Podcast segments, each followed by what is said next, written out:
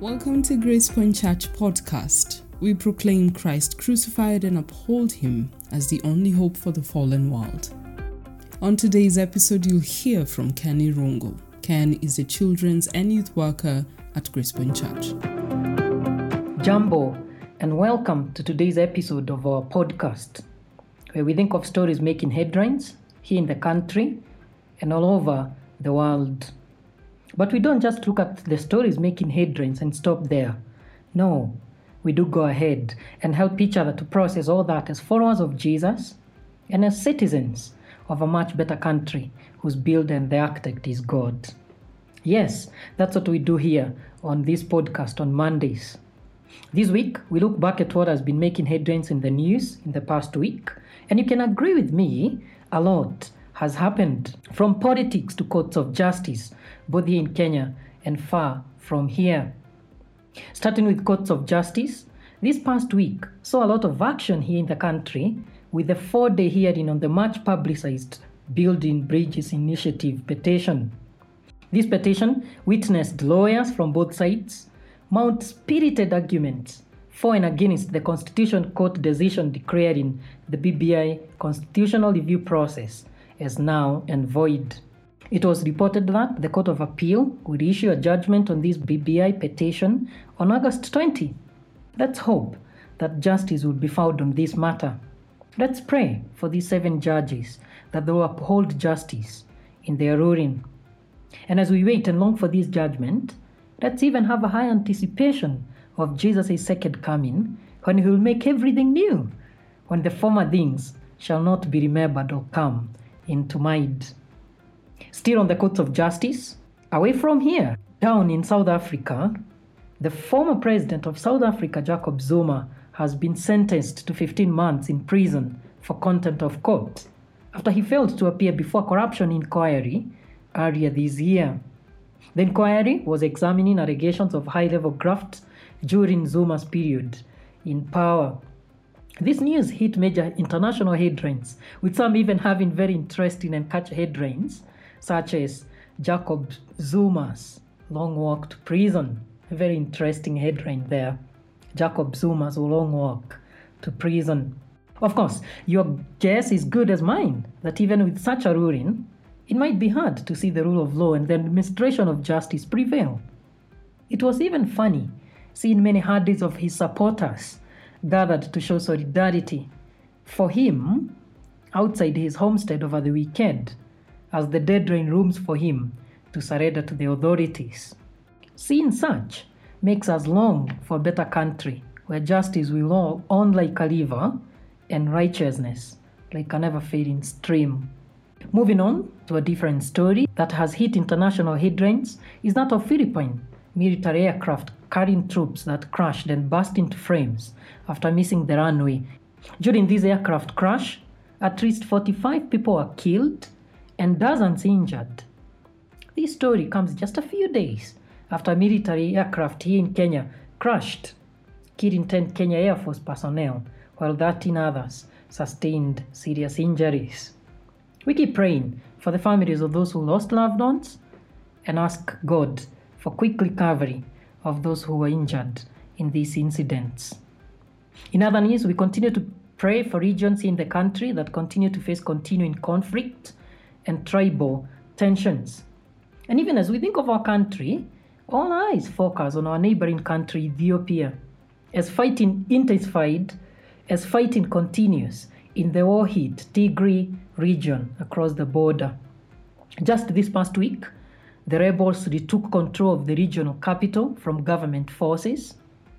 Ethiopia's government had occupied the region for months, with reports of many atrocities against civilians, including sexual violence and many unnecessary killings.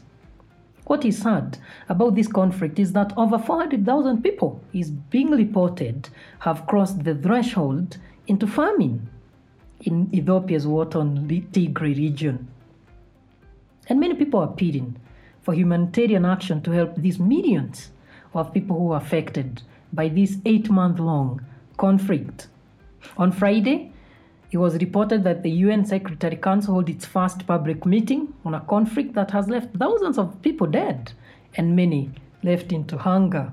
Let's keep praying for many in this country who desperately need to hear the good news of the Prince of Peace, one who won't just save them from the war country, but one who will save them and give them a better country, one who will save them from sin, the devil, and the flesh.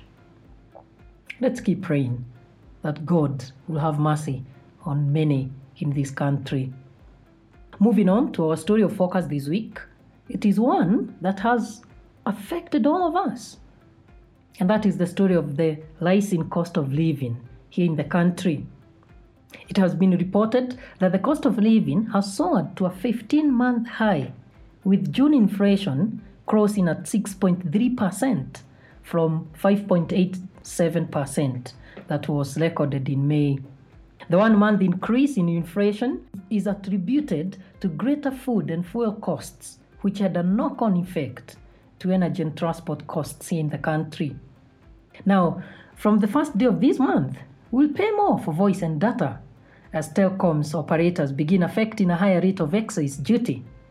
And not just that, we'll also pay more for LPG gas. This is following amendments to the Excise Duty Act, which increased the rate of excise duty on telephone and internet data services and also other commodities from 15 to 20%.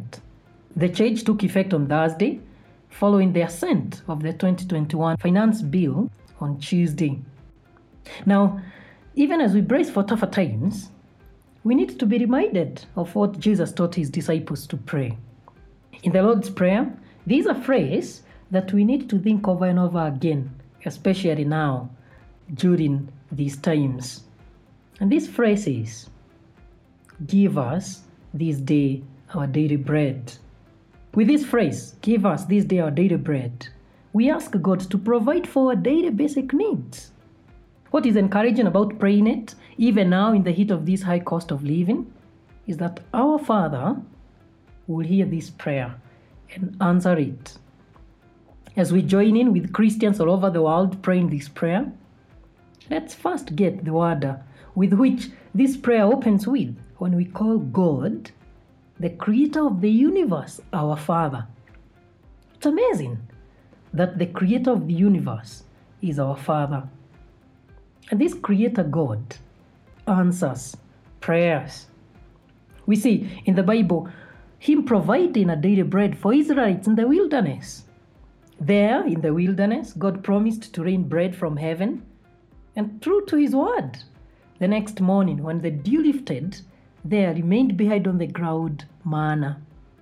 God had miraculously fed his people from heaven, even in such hard circumstances, and he fed them by giving them daily bread.